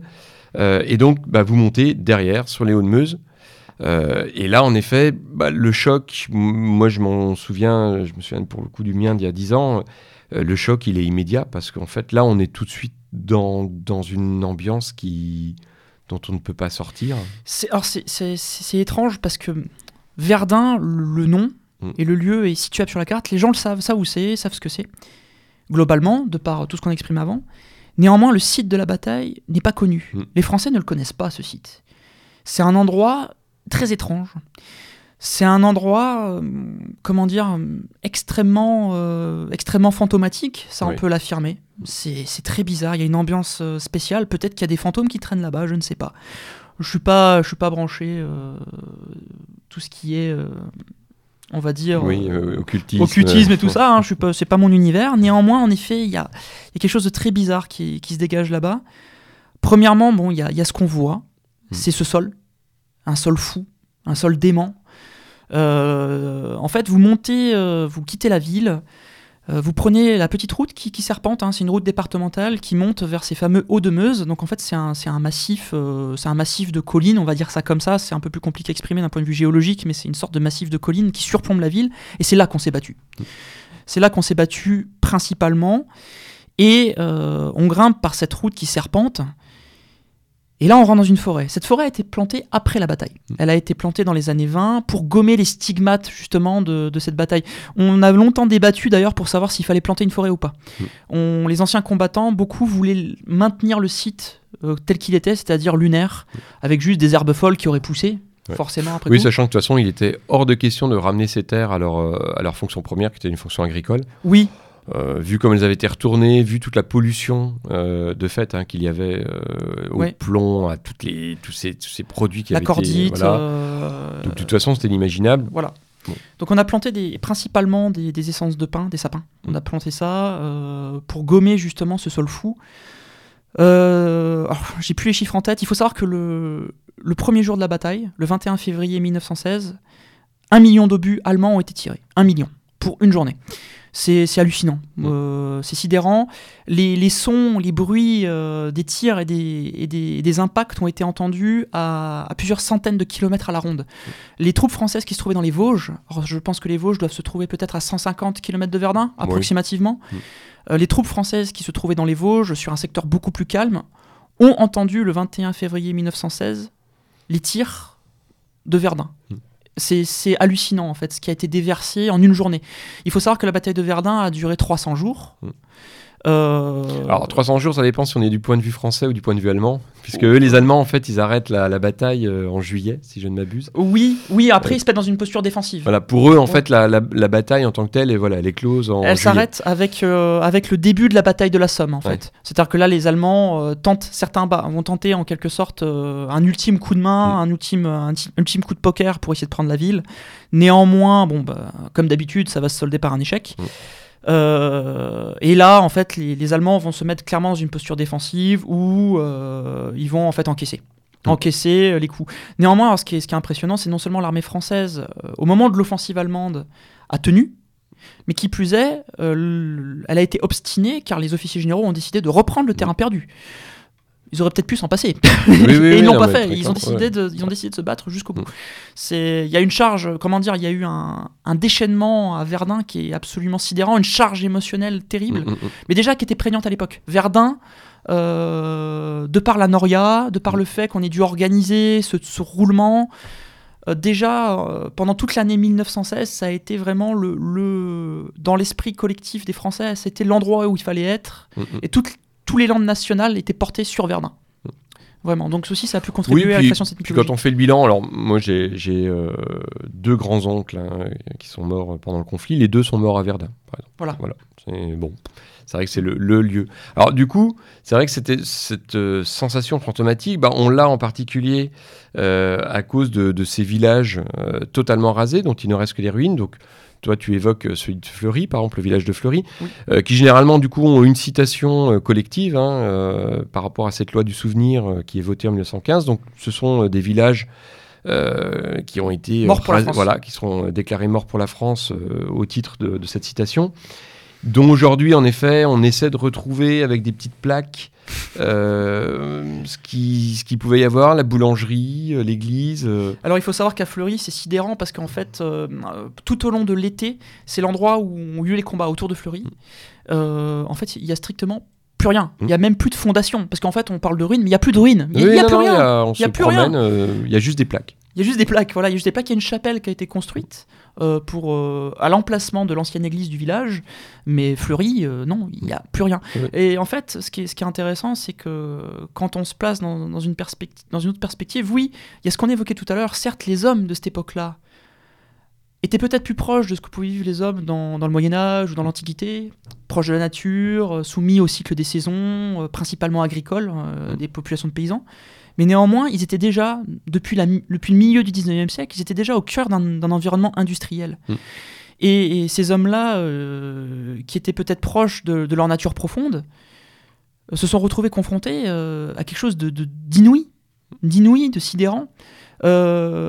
Ça les a traumatisés profondément, mais ça les a aussi transcendés. Et quand on voit ces villages détruits, là, on se rend vraiment compte de la... Waouh Ce qu'ils ont vécu est extraordinaire. Et il ne sera peut-être plus jamais vécu. euh, à certains égards. C'est-à-dire en fait la, la- la densité de ce qui a été vécu sur des espaces extrêmement restreints, euh, que ce soit en termes de- de- d'émotions vécues, de sang versé, de quantité de morts, euh, de quantité de munitions employées. Enfin bref, c'est le règne de la quantité, mais on parlait de, on pouvait parler du capitalisme, mais on est dans le règne de la quantité. Mais là, au- d'un point de vue guerrier, c'est hallucinant. Ces hommes-là ont dépassé tout ce qui pouvait être dépassable. Tout à fait. Avec en plus cette, euh, dimension d'ailleurs qu'on avait déjà eu l'occasion d'évoquer euh, sur cette, euh, sur cette antenne. Je me souviens d'une discussion avec le, lieutenant euh, Sturm sur le fait que il y a aussi une vraie rupture sur en gros qui meurt à la guerre. Là finalement, euh, là où autrefois euh, souvent c'était euh, c'était pas forcément les, les meilleurs qui, qui laissaient leur peau. Mm. là il y avait plus du tout de sélection en fait. Tout le monde il, laissait sa peau et du coup bah, tu, tu le dis, c'est vrai que ça a contribué, et Verdun en fait partie, à, à assécher totalement ce terreau magnifique, ce terreau humain magnifique qu'il y avait en Europe au début du XXe siècle, avec des, des- des qualités et des, des talents Oui. euh, qu'on ne reverra plus jamais pour le coup, parce que en effet, ça, a- ça a cassé quelque chose, et ne serait-ce que de toute façon dans la loi euh, démographique du nombre, euh, les potentialités des naissances et des naissances donc d'individus euh, euh, avec, euh, avec des, des qualités intellectuelles, euh, mu- musicologiques, artistiques, enfin on peut, on peut les multiplier. Forcément, bah, ces probabilités-là, elles ont diminué de facto euh, liées au nombre de morts. Il y a plusieurs points évoqués avec ce que tu dis. Euh, sur le plan architectural, le plan architectural, on voit vraiment une rupture entre ce qui s'est passé, euh, les créations architecturales d'avant Mm. euh, 1914 et d'après 1914. Euh, on voit euh, l'habitat change après cette guerre, tout simplement parce qu'en fait, euh, énormément d'artisans qui maîtrisaient leur art ont été tués. Donc on, on a laissé une place beaucoup plus importante à la construction euh, de type industriel, euh, le préfabriqué, ces choses-là. Euh, on le voit dans l'habitat déjà dans les années 30 euh, ou plus tard dans les années 50, c'est très marquant en fait, l'habitat change complètement. Par rapport à ce que tu disais justement, cette, euh, cette non-sélection dans la mort, Mm. elle est marquante dans cette guerre tout simplement par l'emploi de l'artillerie. En fait, euh, les hommes sont morts principalement tués par des obus. Il n'y a rien de plus aveugle qu'un obus. Alors certes, euh, les artilleurs pratiquent des, comment dire, pratiquent des calculs savants pour, euh, pour arriver à déterminer le point d'impact de leur tir. Néanmoins, l'obus tombe un peu où il veut. hein. Euh, donc en fait, il y y a un passage qui m'a beaucoup marqué dans, dans la lecture de, d'Orage d'acier. C'est vers la fin du livre, je crois que c'est en 1918. euh, Il y a Junger en fait qui mène sa section dans le No Man's Land et il y a un obus qui leur tombe dessus. Et toute sa section y passe. Ou euh, on va dire 90% de sa section. Et euh, dans ce passage, Junger s'effondre. C'est d'ailleurs euh, c'est intéressant de, voir ça que cet homme-là ait pu s'effondrer psychologiquement, en tout cas pendant un laps de temps court, mais il s'est effondré psychologiquement pendant, pendant quelques secondes, voire même plusieurs minutes. Parce que tout simplement un obus est tombé et a tué euh, 25 bonhommes. Euh, d'un coup. Et parmi ces 25 bonhommes, euh, il y avait peut-être euh, l'iso du village, mais il y avait aussi peut-être euh, un talent littéraire exceptionnel, un artisan d'exception, ou tout simplement un, un ouvrier de la Roure qui bossait dans la sidérurgie. Mm. Et en fait, oui, y y a, ça peut paraître bizarre, mais il y a une notion d'égalité dans cette guerre. Il y a une notion d'égalité. alors en fonction des armes, on pourra chipoter et dire que les expériences vécues n'ont pas été les mêmes en fonction de l'infanterie, l'artillerie. Les artilleurs étaient soumis à une pression terrible, ils pouvaient être soumis à des tirs de contre-batterie en permanence. L'objectif était de détruire les canons ennemis, donc mm. euh, avec euh, toutes sortes de, techniques. Euh, d'écoute, de, cartographie, on essayait de déterminer l'emplacement des canons ennemis. C'était très, dangereux d'être artilleur. On peut avoir l'image de l'artilleur planqué derrière, mais, pas du tout. Pas du tout. En réalité, c'est extrêmement dangereux le métier d'artilleur. Euh, donc oui, cette guerre a été très aveugle, mm. très très aveugle. Et du coup, c'est vrai que c'est ce qui donne sa physionomie à Verdun, parce qu'on y a surtout bombardé. Euh, c'est ça, Verdun. C'est un énorme bombardement. C'est un bombardement de 300 jours. Plus vraiment de tranchées. C'est une grosse lessiveuse. C'est un marmitage euh, permanent, un marmitage hallucinant. Alors exactement, en fait aussi, on a cette image d'Épinal concernant la Première Guerre mondiale de la tranchée. Mm. La fameuse tranchée avec ses barbelés devant, on va dire ses gabions en bois, voilà, ses abris semi-enterrés, les bonhommes dedans qui chassent les poux, qui chassent les rats. Mm. voilà, on a cette image un peu d'Épinal de la tranchée. À Verdun, il n'y a plus de tranchées. Euh, on va dire, il y a une telle concentration de feu que on va demander à des hommes de tenir euh, sur des emplacements où il n'y a pas de, il n'y a pas de, comment dire, il n'y a pas d'aménagement. On va demander à des hommes de tenir dans des trous. Alors euh, généralement, les soldats français restaient en ligne, en première ligne pendant 2, 3, 4 jours. On a pu pousser à 5-6 jours parfois, avant d'être relevés. Mais pendant 2, 3, 4 jours, les hommes ne dormaient pas. Euh, ils étaient soumis à un tir permanent. Euh, les conditions climatiques jouaient beaucoup parce qu'il n'y avait pas d'abri. Donc euh, ils se planquaient sous leur toile de tente. Ils transportaient tous avec, eux sur leur épaule en boudin la fameuse toile de tente, mm. dans laquelle ils pouvaient mettre quelques effets personnels. Néanmoins, euh, il se planquait dessous pour se protéger des éléments, mais c'était une vie de boue, hein, de mhm. boue ou de poussière, en fonction de la saison. Euh, voilà. Mais il n'y a pas de tranchée à Verdun. Euh, ça a pu aussi jouer dans cette expérience un peu étrange de Verdun, où on ne se bat pas sur des lignes préparées. on tient face à, face à des projectiles mhm. énormes ou moins énormes et de temps en temps des assauts, des offensives, mais qui sont assez irrégulières au final, euh, des coups de main qui peuvent être tentés. Mais Verdun, c'est surtout euh, à tout moment un obus qui peut vous tomber sur la tête et vous exploser. Quoi.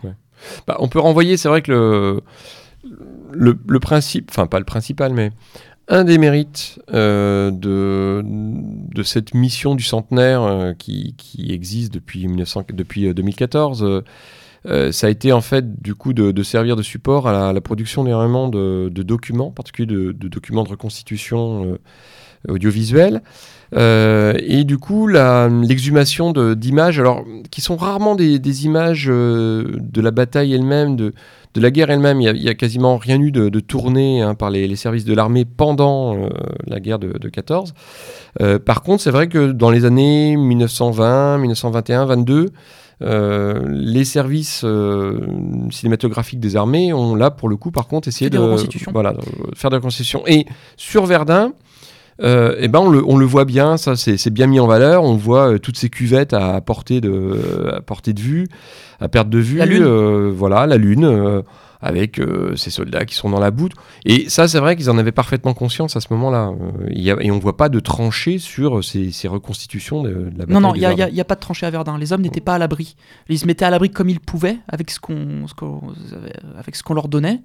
Euh, ils pouvaient aménager rapidement à trois coups de pelle, relier deux trous, mais ça mm. s'arrêtait là. Point barre. De toute façon, ça servait à rien. Ça servait à rien de s'enterrer davantage, ça les détruit. Mm. Donc, de fait. Alors, à côté de cet espace lunaire, euh, donc des, villages et de, l'endroit où on se bat, il y a évidemment les forts, puisqu'il y avait quand même quelques points d'accroche euh, qu'on s'est disputés, qu'on a pris, qu'on a perdu, qu'on a repris, qu'on a reperdu. Euh, et vous en faites deux en particulier, donc le, fort de Vaux et, enfin le fort de Douaumont avec à proximité donc l'ossuaire. Et c'est vrai que sur le, fort de Vaux, alors le, récit que tu fais de la, bataille de Vaux est, intéressant. Euh, bon, euh, il, rappelle quand même l'opiniâtreté, mais aussi du coup le regard croisé qu'avaient ces combattants les uns sur les autres, qu'on peut retrouver dans certaines pages, par exemple de Junger, lorsqu'il, euh, lorsqu'à un moment il voit un, soldat écossais mort et qui dit en fait la, plus belle jeunesse européenne est venue mourir là. Bon, on a, on a, le, même, on a le même récit sur, le, sur le fort de Vaux. Exactement. Le fort de Vaux, euh, une résistance exceptionnelle de l'armée française, face à des Allemands extrêmement audacieux, Mm. qui se sont très bien battus également. Et au final, lors de la reddition de ce fort, qui, était, qui ne pouvait pas être évité, euh, quoi qu'on en, quoi qu'on en, quoi qu'on en dise, euh, les troupes allemandes ont rendu les honneurs. Ce qui, ce qui- ce qui peut se faire dans le cadre de la guerre, dans les lois de la guerre, en tout cas en Europe, c'est ce qu'on fait quand un Mm. ennemi se bat bien, on lui rend les honneurs. C'est un peu étranger à d'autres cultures. Voilà, quand on se bat entre, euh, entre cousins, entre frères, on peut, on peut reconnaître dans l'ennemi, dans, dans l'adversaire, on peut reconnaître euh, son alter ego. Et de par l'expérience qui a été vécue lors de cette guerre, qui est une expérience, euh, je, le redis, qui est une expérience extraordinaire, inouïe, exceptionnelle, ils ont tous pu se retrouver. Ils, ils- le disent tous d'ailleurs, dans une certaine mesure, alors peut-être pas tous, il y a pu avoir un esprit revanchard, même après la Première Guerre mondiale, à certains égards. Néanmoins, beaucoup, si ce n'est la majorité, ont vu dans l'autre, ont vu dans l'ennemi, euh, ils, ils se sont vus eux-mêmes. Mm. Ils ont vu la même expérience, euh, et la même, la même, le même courage, la même bravoure. Et, ça, c'est, je trouve que c'est extrêmement fort. Peut-être que. Là, je fais un, je fais un, je fais, je fais un, comment dire, je fais, je fais, je trace, je trace une ligne ambitieuse qui, qui a peut-être pas, qui est peut-être pas la bonne, mais peut-être que l'Europe s'est construite dans les tranchées de 14. Euh, de facto, oui, de toute Voilà. façon. Mais... Un certain esprit européen a pu s'édifier à ce moment-là. Ouais. Euh, une forme d'union. Mm, mm. euh, en tout cas, en tout cas spirituelle, a pu se construire dans Ouais. les tranchées. Bah, c'est un petit peu ce qui, ce qui ressortait de, de ces témoignages filmés qui ont été faits surtout au début des années 2000, euh, lorsqu'on a pris conscience que les, les derniers poilus français étaient en train de disparaître les uns après les autres. Donc c'était des, des vieux messieurs qui avaient 103, 104, euh, 107 ans. Euh, et donc il y avait eu tout un, tout un travail de, de documentation. Et, euh, et ces, ces anciens soldats n'exprimaient euh, généralement aucune, euh, Aucune amertume, aucune haine. aucune haine contre les, les Allemands. Il y en a en particulier un, alors si vous avez l'occasion de, de voir, c'est euh, monsieur Clairson. Euh, donc lorsqu'il est interviewé, alors combattant, de, il, a- il devait avoir 19 ans, il, il entre dans les combats en 1917, donc plutôt sur la fin de la guerre. À ce moment-là, il a euh, 18 ou 19 ans. Et donc euh, au début des années 2000, lorsqu'il est, lorsqu'il est interviewé, il est à 103 ou 104 ans. Et, euh, et bon, il le dit à un moment, euh, moi finalement, ce que je suis content, enfin ce, ce qui m'a rempli de, joie sur l'après-seconde guerre mondiale, c'est justement l'établissement d'une, d'une relation de fraternité, ou en tout cas une absence d'hostilité avec l'Allemagne. Et simplement, à un moment, il se permet une petite blague en disant, en rappelant une, une phrase de, de François Mitterrand euh, lorsqu'il, euh, lorsqu'il fait une commémoration avec, euh, avec Helmut Kohl, où à un moment, François Mitterrand avait dû dire un, un truc comme quoi les, les Allemands étaient nos frères. tout. Et euh, ce vieux poilu dit Bon, c'est vrai que c'est nos frères, mais enfin, je préfère leur sœur quand même. Donc euh, voilà, il y a ça. Mm. Mais euh, on est sur du trait d'esprit, on est à un moment sur, sur l'absence en effet de, de haine rancie contre, contre les Allemands. C'est ça qui est magnifique dans cette Ouais. guerre. C'est-à-dire que ça a été clairement la destruction de notre civilisation, à certains égards. Mm. En tout cas, euh, un événement crucial de notre histoire. Peut-être même l'événement du millénaire, on peut peut-être le dire, pour notre civilisation. Néanmoins, euh, quelque chose s'est construit là-bas. Mm. Dans, dans, dans, dans, ce- dans ce conflit, quelque chose s'est édifié. Et euh, on le voit très bien à, à travers les, les textes de Junger, Mm, qui sont pour moi, qui sont pour moi, les, qui sont pour moi, on va dire, les, concernant la Première Guerre mondiale, euh, les, les- les meilleurs textes, Ouais. à certains égards. Bon, le seul, euh, le, le principal qu'on regret qu'on peut avoir, c'est évidemment, c'est que c'est pas permis d'éviter la deuxième. Mais bon, ça, Oui. ça, c'est autre chose. Alors, vous finissez en fait le périple donc par, euh, par le Suaire de, de Douaumont et par un certain nombre de lieux. Alors, c'est vrai que cet ossuaire, il a une, une place particulière parce que il n'a pas été voulu par l'État français. Euh, à l'origine, il se fait sur une collecte euh, de fonds Mm. euh, propres en fait euh, aux anciens combattants. C'est Oui. les associations d'anciens combattants qui le, qui le lancent. Aujourd'hui, c'est vrai qu'il est totalement, il est assumé par, euh, par l'État français. Complètement. Euh, mais c'est vrai que c'est- ça laisse aussi entrevoir la, la difficulté hein, qu'il y a eu euh, de la part des, des anciens combattants à l'époque euh, pour avoir leur propre lieu, pour s'approprier un lieu qui soit euh, leur lieu Oui. finalement. En effet. D'ailleurs, il y, y a un endroit qui est très intéressant. Il y a non seulement l'ossuaire, Mhm. Euh, mais près de l'ossuaire, en fait, euh, alors avant, avant la bataille, c'était la ferme de Thiaumont. Aujourd'hui, sur le site de la ferme de Thiaumont, ont été édifiés des édifices qui servent en quelque sorte de, de, de lieu logistique pour le, le domaine. Parce qu'en fait, Mhm. la, la forêt de Verdun, c'est un domaine. Euh, c'est là que sont, euh, je sais pas, j'imagine, sont stockées euh, les tronçonneuses, voilà, ce genre de choses pour entretenir le, le site. En fait, à cet endroit-là, il y a, y a- y a une buvette. Et en fait, euh, nous a été expliqué par, par la, la personne qui tient cette buvette que ce lieu-là, cette buvette, pendant toute l'après-guerre, a été le lieu de rencontre des anciens combattants. Mm. C'est là qu'ils venaient pour boire un coup lors des commémorations, par exemple du 11 novembre ou, ou ces choses-là.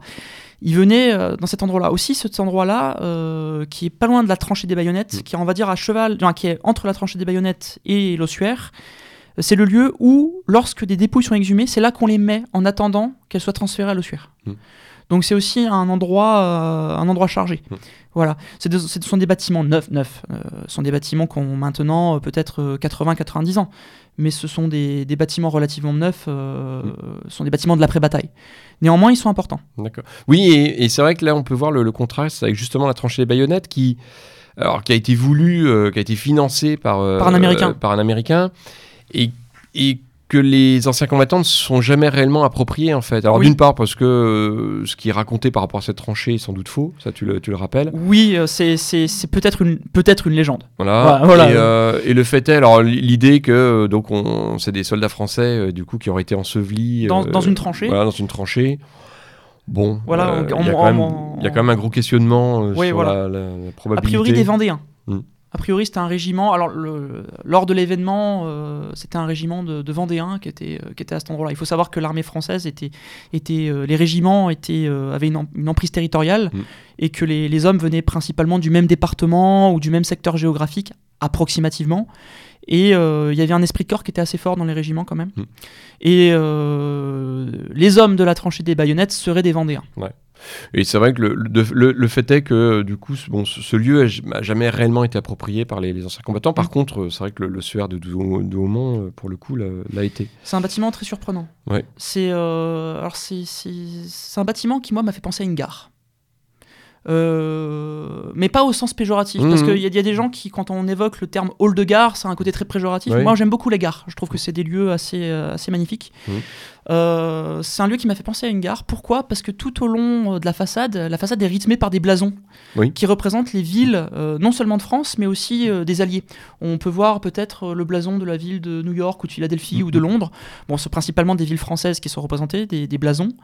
Et en fait, ce côté blasonné, en fait, m'a fait penser à une gare. Mhm. Euh, voilà, des destinations vers lesquelles on se rend. Et ce bâtiment tout en longueur m'a fait penser à ça, un énorme quai Mhm. Euh, avec cette espèce de ce beffroi, mais en fait, qui est pas un beffroi. C'est une lanterne des morts. C'est Ouais. le terme, euh, le terme, le terme officiel. Euh, de temps en temps, alors je ne sais pas si c'est encore fait aujourd'hui, mais au sommet, il y a, y a un fanal en fait. Il y a, y a une lumière tournante qui Mhm. tourne, euh, qui pouvait être allumée à certains moments de l'année, comme sur la Tour Eiffel, Mhm. avec une espèce de faisceau qui tourne sur le, sur le champ de bataille. Euh, je ne sais pas si ce fanal est encore utilisé aujourd'hui. Néanmoins, c'est une lanterne des morts Ouais. équipée pour ça. Voilà. Et bah, moi, ça m'a fait penser, quand, quand j'y suis allé, ça m'a fait penser à, à ces petites tours de guet et justement ces, ces petites lanternes des morts qu'il y a dans les, les cimetières irlandais. Oui. Euh, où vous avez, euh, donc vous rentrez dans, le cimetière irlandais, vous avez les tombes, et puis vous avez cette petite tour euh, qui est là, qui en gros domine, enfin qui, qui surveille en fait C'est exactement ça. C'est le, cimetière. et- c'est un point de surveillance. Voilà. Et alors bon, c'est un gros point de surveillance. Symbolique. Il est très haut, très gros. Il, on peut pas en faire réellement l'analogie avec ces petites tours qu'il y a dans les, dans les cimetières euh, irlandais ou anglais, mais quand même, il y a cette Mm. Oui. idée à un moment de, de veiller, et, de veiller en effet cet immense parterre. Alors, je pense qu'on peut pas y aller sans avoir un, un immense pincement à se dire ah oui quand même. Alors que pourtant en nombre, c'est finalement C'est un énorme. échantillon infime. Ouais. Euh, il faut savoir que devant, devant l'ossuaire, alors l'ossuaire contient à peu près, euh, on, on estime, alors c'est difficile à chiffrer, Mm. on estime que l'ossuaire en lui-même, le bâtiment, contiendrait euh, à peu près 150 000 corps, l'équivalent de 150 000 corps. Ce qui est, ex- ce qui est extraordinaire parce qu'on estime à 300 000 le, le nombre de morts à Verdun. Mm. Donc c'est-à-dire que la moitié des morts de Verdun serait dans l'ossuaire, ce qui est c'est quand même une prouesse. C'est-à-dire pour retrouver tout le monde, euh, bon, pas tout le monde a été retrouvé malheureusement, mais pour retrouver tous ces corps, euh, voilà, il y a eu un vrai travail qui a été fait pour, pour retrouver tout ça. Devant l'ossuaire s'étale à peu près 16 000 tombes. Voilà, donc ce qu'on voit généralement, ce parterre devant. Parterre immense de croix. Voilà, c'est 16 000 tombes. C'est l'équivalent, euh, pour donner un ordre d'idée, euh, pour les gens qui aiment, qui aiment euh, l'histoire militaire, c'est l'équivalent approximativement d'une grosse division d'infanterie. Mm. Euh, voilà. Il faut savoir que pendant la Première Guerre mondiale, pour la France, il y a approximativement, en termes de pertes militaires, en morts militaires, approximativement 1 400 000 morts. Hmm. Donc c'est un échantillon, ce qu'on On a l'infini, mais euh, rien enfin, que cette vision de, de ce champ de, de croix blanche euh, qui s'étend sur toute cette. euh, sur ce, c'est- un panneau un peu incliné. Enfin, Légèrement on, on incliné, est ouais. voilà, on est légèrement en pente douce Mm. parce qu'on domine bien aussi le- toutes ces collines hein, de, de la Meuse. Euh, bon, ça, ça met quand même une grosse boule dans la gorge. hein. Oui, surtout ça permet de rendre, se rendre compte. euh, enfin, le rapport des gens à la Première Guerre mondiale est très complexe. Mm. C'est un rapport euh, mythifié à certains égards. Il y a, il y a des images d'épinal. D'ailleurs, on utilise le terme. hein, Mm. Voilà, la tranchée, le poilu. Euh, voilà, on, on a beaucoup évoqué ça au, au long de cette, cette émission. Mais euh, il y, a, il y a une grosse dimension oubliée quand même. C'est une guerre qui est, qui est peu connue, Mm. bizarrement. D'ailleurs, euh, d'ailleurs bon après on était au mois de novembre, mais d'ailleurs le champ de bataille de Verdun, à part des cars scolaires, Mm. quelques cars scolaires, on n'en a pas vu beaucoup, on a, pas vu, on a vu très peu de visiteurs. Il y a guerre qu'à l'ossuaire, on a vu un peu de monde, mais quand je parle de monde, c'est quelques dizaines de personnes. Mm. Mais sinon, euh, partout ailleurs, il n'y a personne. Mais Ouais. c'est- très impressionnant, c'est vide. Ouais, c'est ouais. vide. J'y étais allé en avril ou en mai. Euh, C'était pendant les vacances scolaires. Et, euh, et je, je ferais à peu près le même constat. Bon, c'est vrai que sur, sur le sueur de Douaumont, il y avait quand même. J'avais trouvé qu'il y avait une, une fréquentation, il y avait pas mal de, de Il y personnes. a des gens qui y vont, il y a du transit, oui. Euh, c'est vrai que les autres lieux, euh, oui, tout de suite, on tombe sur des, sur des niveaux. euh, Ah oui, c'est très euh, bah, à Fleury, par exemple, j'étais tout seul. Enfin, j'étais en l'occurrence avec mon père, mais on n'était que tous les deux. Quoi. Oui, voilà. C'est-à-dire ce ne sont pas des lieux visités par, par des dizaines de personnes qui viennent en, en pèlerinage, en Mm. commémoration, ou pour se recueillir sur la, euh, sur la, sur la tombe d'un ancêtre. Euh, Non, non, c'est pas ça du tout. C'est c'est quelque chose. de- le, le champ de bataille de Verdun est très peu visité. Ouais. Et euh, la mémoire de la Première Guerre mondiale, c'est- comment dire, c'est une mémoire très floue. Ouais. Et d'ailleurs, dans comment dire, j'ai pu parler à des jeunes dans le cadre de mon travail, j'ai pu parler à des, à des jeunes garçons qui ont, qui ont 18 ans, 19 ans. Il y a même une confusion générale entre la Première Guerre mondiale et la Seconde Guerre mondiale. Mm. C'est-à-dire, il y a, il y, a, il y a, comment dire, d'un point de vue culturel, il y a une vraie méconnaissance. Ouais. Alors ça, je l'explique euh, aisément euh, par le fait que le, les programmes scolaires étant ce qu'ils sont, euh, petit à petit, le, le ministère de l'Éducation nationale et en gros le, le Conseil supérieur des programmes, alors c'est pas toujours appelé comme ça, ça s'appelle comme ça depuis le début des années 2010, euh, donc le CSP, ils, ont, ils ont finalement fait le, le choix aussi bien à l'école élémentaire que dans une moindre mesure au collège, mais surtout au lycée, euh, de réunir en fait la première et la deuxième guerre mondiale Mm. euh, sous l'étude des conflits, avec cette idée que finalement la première guerre mondiale n'était qu'une répétition pour la deuxième, Euh, dans le sens où Ce serait plutôt l'inverse, euh, dans une certaine mesure. non, mais c'est ça, oui, mais voilà. Et alors, euh, aussi bien du point de vue euh, militaire, industriel, Mhm. Euh, que du point de vue euh, génocidaire, euh, avec le génocide arménien pendant la Première Guerre mondiale, que du point de vue d'une guerre menée contre les civils. Après tout, c'est vrai qu'il y a un, un premier petit blitz hein, contre Londres Oui, pendant la Première Par Guerre mondiale dirigeables allemands. euh, sur l'aspect guerre totale, mobilisation psychologique, etc., etc., etc., et que finalement, euh, la première était une mise en jambe. Voilà. Et que du coup, on pouvait gagner, euh, en quelque sorte, un petit peu de temps, parce que c'est ce qui, euh, c'est un- une des contraintes euh, qui, euh, depuis maintenant des années, euh, conduit à l'élaboration des programmes scolaires, euh, gagner du temps. Et donc, euh, du coup, on pouvait, euh, sans trop de, de dommages collatéraux euh, du point de vue historique, réunir ces deux guerres.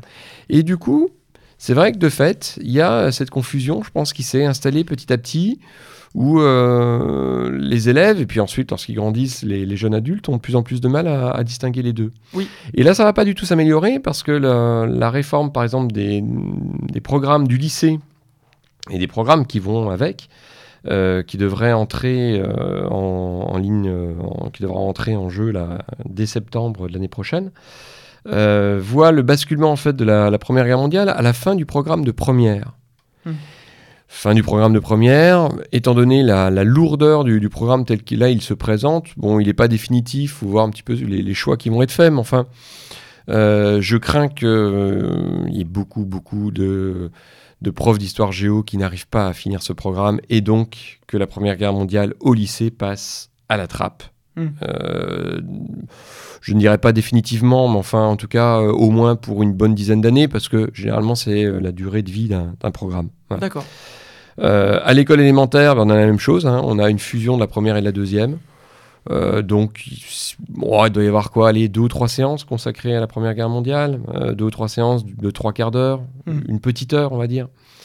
Ce qui laisse pas énormément de, de choses, évidemment, dans les mémoires des, des élèves. Au, golais- au collège, on doit être à peu près sur un temps équivalent, on doit y passer 4 ou 5 heures. Bon. Donc, euh, voilà, euh, le constat, il est là. Euh, ça correspond à des, des choix euh, historiques. Euh, alors, je dirais pas politiques, parce que finalement, il y a consensus sur la Première Guerre mondiale. Autant sur la Deuxième, il y a pu y avoir des, des querelles de mémoire. Sur la Première, euh, il n'y a pas. euh. La Première Guerre mondiale, elle entre dans les programmes scolaires dès 1923. hein. Oui. Donc, euh, très très vite. Euh, Il n'y a, pas de querelle, il y a cette, cette figure du poilu, il y a, Mm. y a ce droit au souvenir, il y a ces commémorations euh, qui, sont, qui ne sont pas contestées.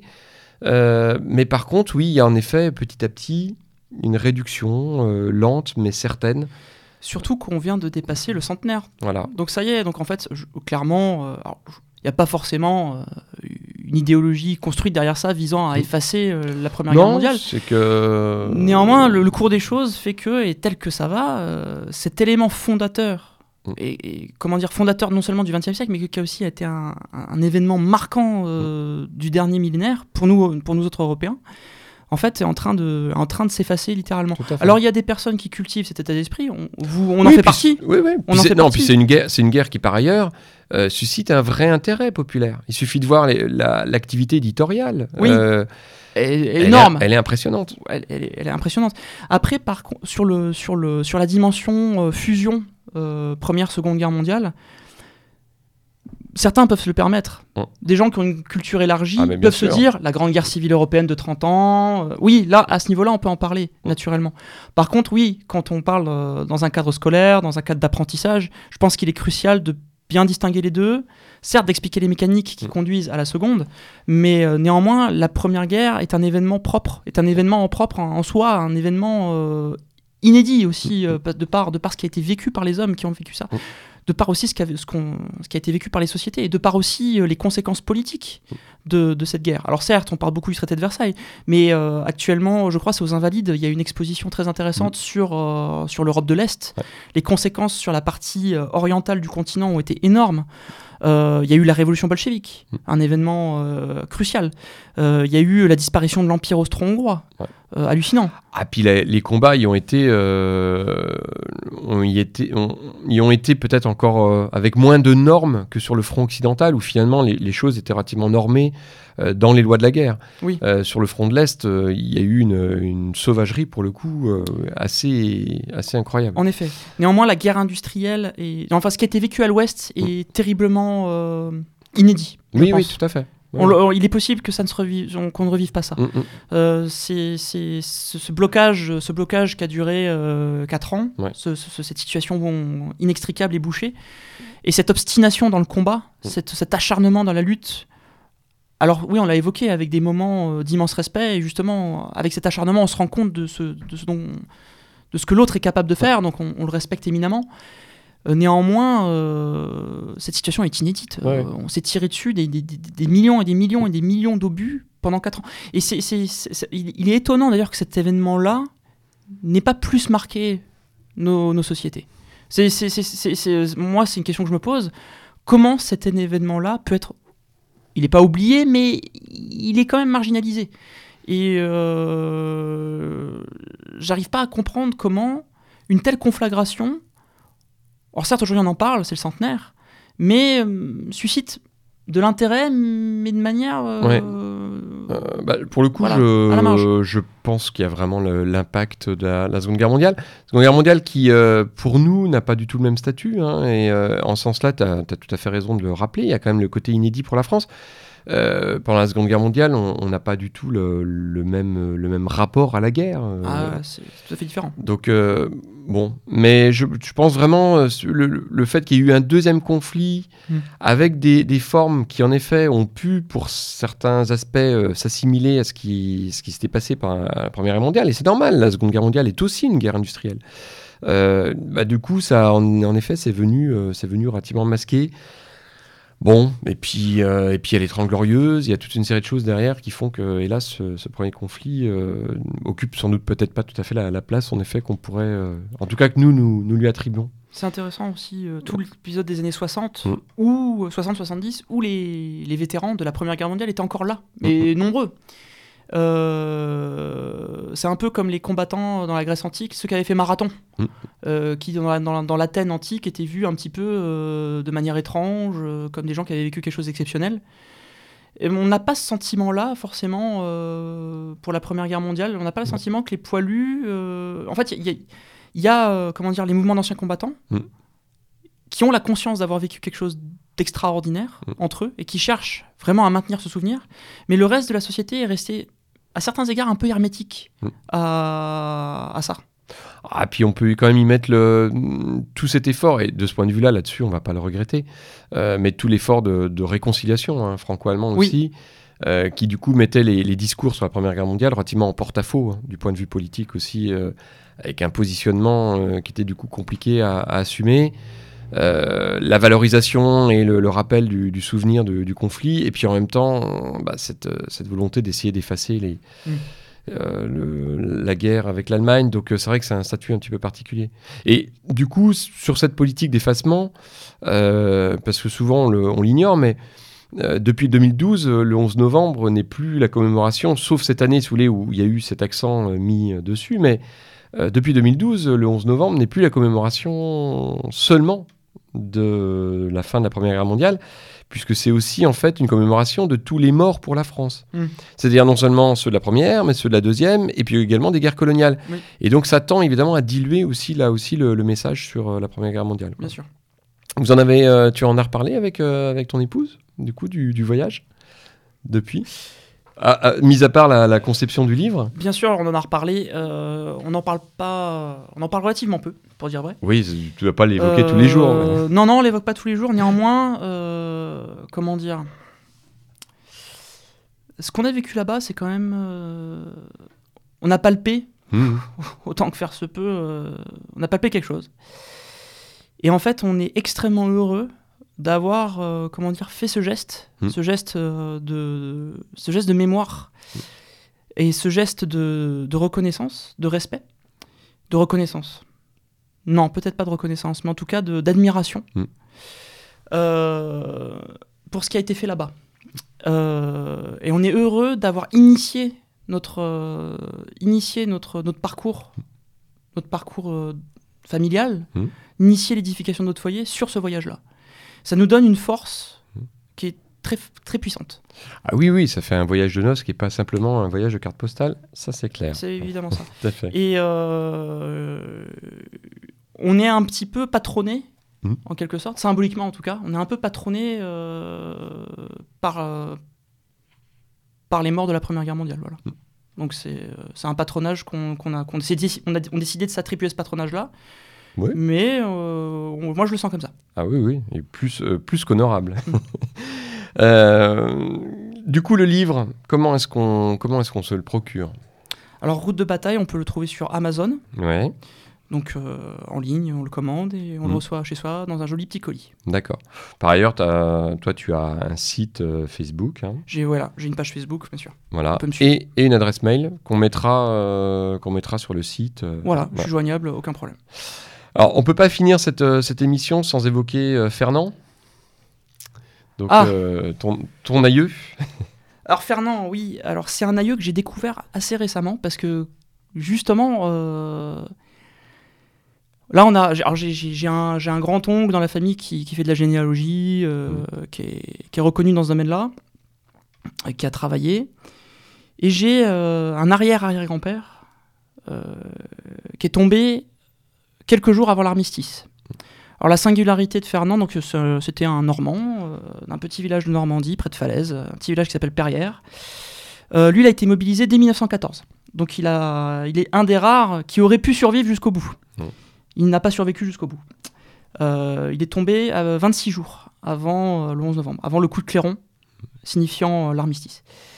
il est tombé lors des offensives finales qui ont vaincu l'armée allemande. Mmh. Alors lui, il n'a pas été tué par un obus, il a été tué a priori par une rafale d'armes automatiques. C'est ce, qu'on, c'est ce qui est noté. Mm.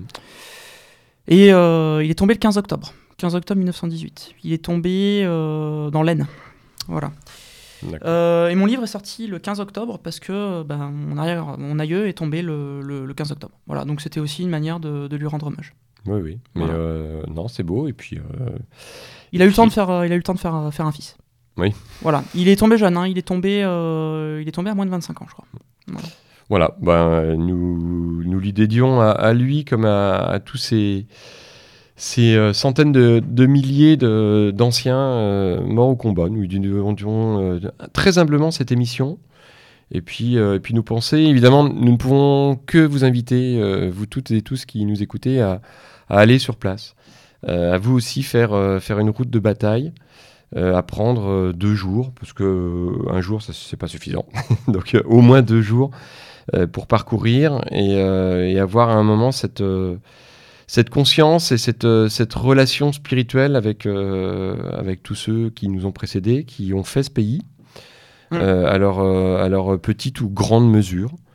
Et puis voilà, c'est une façon pour nous de, leur rendre hommage. Et sans opposer les, morts au combat, hein. c'est pas du tout l'état d'esprit dans lequel nous sommes, mais aussi de, de permettre à un moment d'éviter ce, genre de, de, mensonge qui peut aujourd'hui parfois être colporté. Je pense par exemple à cette, cette veine polémique euh, lancée par le Parisien sur euh, le nombre de Mohamed et le nombre de Martin qui seraient morts euh, au combat. C'est d'une telle mesquinerie que ça ne mérite même pas que nous y revenions. Voilà. Christophe, merci. Euh, merci pour ton livre et puis merci pour l'émission. Merci. Et, euh, tu, tu merci reviens, à toi. Tu reviens quand tu veux. Avec joie. Et puis ben, à l'abordage. Hein. Et pas de quartier. Et pas de quartier. Au revoir à tous.